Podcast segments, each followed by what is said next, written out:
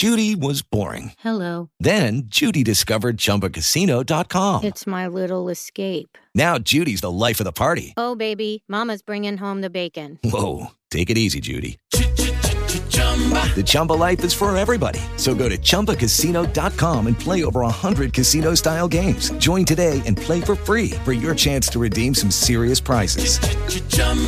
Chumbacasino.com. No purchase necessary. Void where prohibited by law. 18+ terms and conditions apply. See website for details. Ciao a tutti. Oggi vi voglio proporre una riflessione che è dedicata sia ai miei colleghi, specialmente specializzandi, direi, in formazione, ma anche e soprattutto a me stesso, direi. Lo registro per non dimenticare, diciamo. Nel senso che queste 5 cose di cui vi parlerò sono dei comportamenti, delle pratiche, addirittura atteggiamenti professionali, potremmo dire, che ho cercato di analizzare e che io stesso sto cercando di mantenere e perfezionare per provare a non mollarci nel processo di miglioramento professionale. Quindi vi parlo di 5 comportamenti, 5 atteggiamenti che sto cercando, anche con una certa fatica, di portare avanti nella quotidianità, e spero in questo modo di motivare sia me stesso che i miei colleghi, magari più giovani. Ok, ma prima di iniziare, sia che siate dei pazienti, dei familiari, degli appassionati o, come spero in questo caso, dei colleghi in formazione, come studenti di medicina o specializzandi, vi invito a iscrivervi subito a questo mio canale YouTube e, se siete dei colleghi, specialmente, lo ripeto, in formazione, se avete dei temi o degli interessi da proporre o da discutere, insomma, insieme, scrivetemi, è che non vedo l'ora di invitarvi a parlare su questi miei canali YouTube e sul podcast. In particolare avrei davvero voglia di confrontarmi con specializzandi di psichiatria, psicologi anche, o magari studenti di medicina, su temi attuali come psichiatria digitale, nuovi farmaci, nuovi approcci alla malattia, un approccio integrato al paziente, lifestyle, cosa che a me è molto cara, quindi psichiatria dello stile di vita, insomma qualsiasi altra cosa vi interessi o vi appassioni, ok? Quindi scrivetemi. Ma adesso andiamo ad iniziare. Bene, il primo punto su cui vorrei ragionare è la cosiddetta formazione continua in medicina, ECM, ovvero l'ovvia, direi, constatazione che ogni medico, per fare bene il medico, dovrebbe continuare a studiare nel corso di tutta la sua attività professionale, ok? Di tutta la vita. Bene, a questo punto è, a mio parere, molto importante. Io ho cercato di continuare a chiamare questa benedetta formazione continua semplicemente studiare, Cioè, per essere molto pratico, comprare proprio dei libri e aprirli a leggere, ok? Io personalmente non credo tantissimo nei cosiddetti processi di formazione ECM, ovvero questi incontri frontali, no, con degli esperti che ti dovrebbero insegnare delle cose. Per carità, può essere anche questa una modalità molto utile, una modalità formativa, ma a condizione che si tratti di incontri tra professionisti e poi che il format, per così dire, sia appunto quello di un confronto tra colleghi. Io francamente non ne posso davvero più di incontri in alberghi con i cosiddetti opinion leader. Basta, dai, è roba vecchia, roba inutile, alle volte davvero irritante quando si sente immancabilmente poi il messaggetto dell'azienda, solitamente affidato al professionista, anzi al professorone di turno, che per due soldi si piega a ste cose che non si possono più sentire nel 2022. Quindi comprate dei libri, comprerò dei libri, ascoltiamo persone indipendenti, studiamo magari anche cose che potrebbero essere in contrapposizione alle nostre convinzioni. Non è facile, ma io ci provo, e alle volte mi sono davvero dovuto ricredere su dei preconcetti che avevo, semplici preconcetti. Non ci riesco sempre, certamente, ma quando succede è davvero figo. In ogni caso io vi dico e mi dico, cerchiamo di essere indipendenti nello studio, compriamo dei libri e leggiamoli. Ok, andando avanti, il secondo punto su cui io ho cercato di lavorare molto e che vi consiglio di prendere in considerazione è il perfezionamento delle proprie capacità di comunicazione. Visto che, non so se ve ne siete accorti, a partire insomma dall'asilo sino al più estremo livello di formazione universitaria, nessuno, e dico proprio nessuno, vi insegnerà mai veramente a comunicare. Inoltre la comunicazione, che sia con il paziente, in piccoli gruppi, il public speaking o la comunicazione digitale e online, sono tutte competenze utili in molti ambiti della carriera del medico e si possono imparare,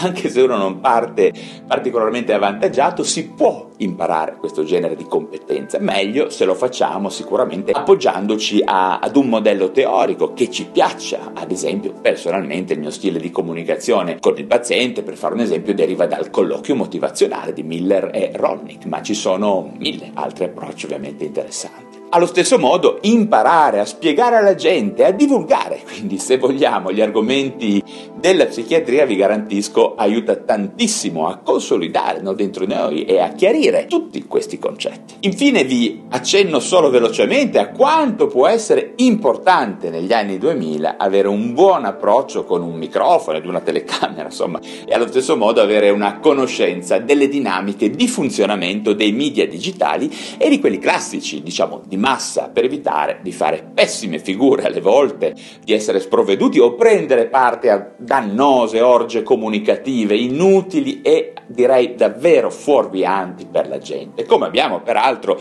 visto accadere durante la pandemia, ok? Infine, lasciatemi anche dire che un medico e in particolare uno psichiatra che non abbia delle buone doti di comunicazione, che dire, non credo vada proprio bene, dato che tutti noi dovremmo essere, forse per prima cosa, degli esperti di comunicazione e anche di empatia. Ma passiamo al terzo punto: imparare a lavorare in gruppo. Questo è un aspetto del lavoro sanitario di cui si parla molto, ma poi nessuno fa nulla, e al pari della comunicazione nessuno lo insegna. Già, perché in effetti sino a qualche decina di anni fa c'era proprio fortemente inchiavardato nell'immaginario della gente e assolutamente anche di noi medici la figura del luminare, del medico geniale, dello scienziato a cui rivolgersi, pagandolo oro certamente, per avere la soluzione magica a tutti i nostri problemi di salute. Ormai la gente e anche noi medici abbiamo capito che non c'è nessun luminare, nessun professorone che ne sa più degli altri, no?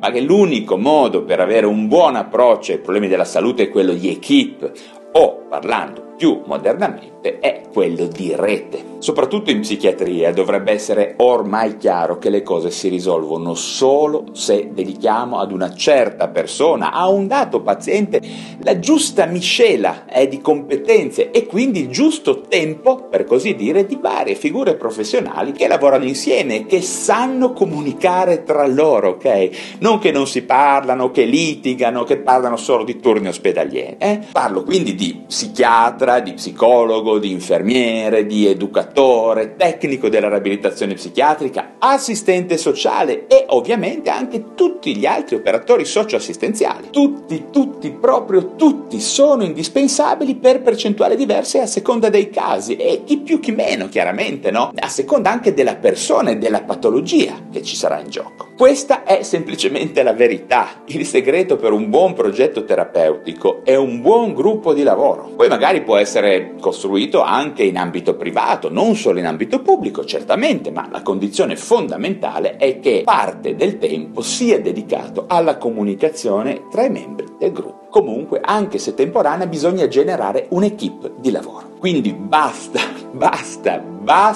gli scienziati liberi battitori che dovrebbero, con una pillola o 1000 pillole, insomma a seconda dell'orientamento o con altre cose, risolvere problemi che sono, lo ripeterò sempre, semplicemente questioni biopsicosociali. Sempre ogni problema medico, non solo psichiatrico, è in ultima analisi sempre una miscela di varie dimensioni biopsicosociali. Stop. Tutta la migliore letteratura, non solo psichiatrica, ma in generale nella medicina, ci dice. Quindi basta. Capitelo, capiamolo. Ancora avanti. Punto numero 4. L'approccio olistico al paziente. Non se ne può più, anche in questo caso, di scomporre le persone, che ne so, in diabete, psoriasi, depressione, fibromialgia, stress, insomma. Sono anni che moltissimi autori interessantissimi ci dicono che a livello molecolare, a livello di macrosistemi biologici del nostro corpo, la fisiologia e la patologia sono concetti olistici, diffusi. In particolare quello che accade nella mente accade nel corpo, no? E quello che ovviamente accade nel corpo accade sempre anche nella mente. Il corpo, da un certo punto di vista, è sicuramente il contenitore della mente, ma secondo la prospettiva neuroscientifica recente, anche la mente può essere considerata il contenitore del corpo, ok? Leggete Kandel, Damasio, alcune cose di Gabbard, mille altri autori. La parola d'ordine è comunque approccio olistico alla persona e alla terapia, integrazione. Una cosa importante, olistico per molta gente significa iridologia, cristalli, medicina quantica, altre sciocchezze, non è così. Olistico significa olistico, cioè un approccio che integri le varie prospettive di patologia in una visione unica e non scomposta della persona, quindi nuovamente fare rete tra tutti i professionisti della salute che si occupano di una persona per tirare le fila in maniera intelligente, moderna e integrata, ok? Bene, ultimo punto, il quinto, che riguarda direttamente gli sforzi che sto facendo in questo momento anche io personalmente negli ultimi anni, cioè investire una parte del mio tempo professionale nella comunicazione online, nella divulgazione verso le persone della psichiatria e delle neuroscienze, per abbattere lo stigma, ad esempio, per mostrare buona volontà di avvicinamento verso gli altri, per provare a dare valore e, per dirla insomma in poche parole, per preriscaldare i pazienti nell'incontro con lo psichiatra e la psichiatria, che non sempre, lo so benissimo, è un buon incontro, un incontro spontaneo, sano. E inoltre anche perché il silenzio della psichiatria e degli psichiatri solitamente genera mostri, anche perché se di psichiatria alla gente non ne parlano gli psichiatri, statene certi, lo farà qualcun altro e probabilmente saranno dolori. Ok, che dire di altro? Io finirei dicendo che, pur avendo ovviamente ancora molta strada da fare, io, voi, il collante, però c'è un collante di questi piccoli principi di cui vi ho parlato, che sono probabilmente anche altre caratteristiche personologiche e direi di atteggiamento generale.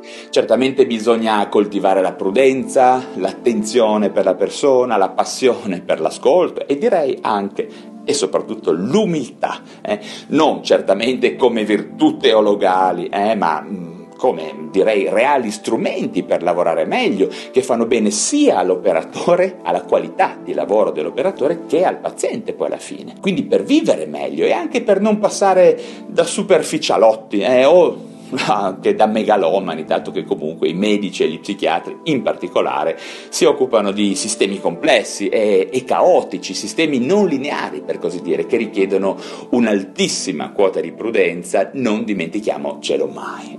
Le cantonate in psichiatria sono sempre dietro l'angolo. Benissimo, anche per oggi ho finito di pontificare e spero di aver suscitato degli argomenti di discussione, specialmente tra i miei giovani colleghi in questo caso, e di cui avrei tanta voglia di sentire la voce e di portarla sui miei canali. Ma in generale chiunque sia all'ascolto è invitato a commentare e a condividere il suo pensiero, certamente. Per terminare, come sempre, se vi sono stato utile datemi un like e se vi interessano la psichiatria e le neuroscienze, mi raccomando, iscrivetevi alla piattaforma digitale da dove mi state ascoltando. Grazie davvero per avermi seguito sino a qui e ci si vede presto ad un altro video. With Lucky Land Slots, you can get lucky just about anywhere. Dearly beloved, we are gathered here today to... Has anyone seen the bride and groom? Sorry, we're here. We were getting lucky in the limo and we lost track of time. No, Lucky Land Casino, with cash prizes that add up quicker than a guest registry. In that case, I pronounce you lucky. Play for free at LuckyLandSlots.com. Daily bonuses are waiting. No purchase necessary. Void where prohibited by law. 18+. Terms and conditions apply. See website for details.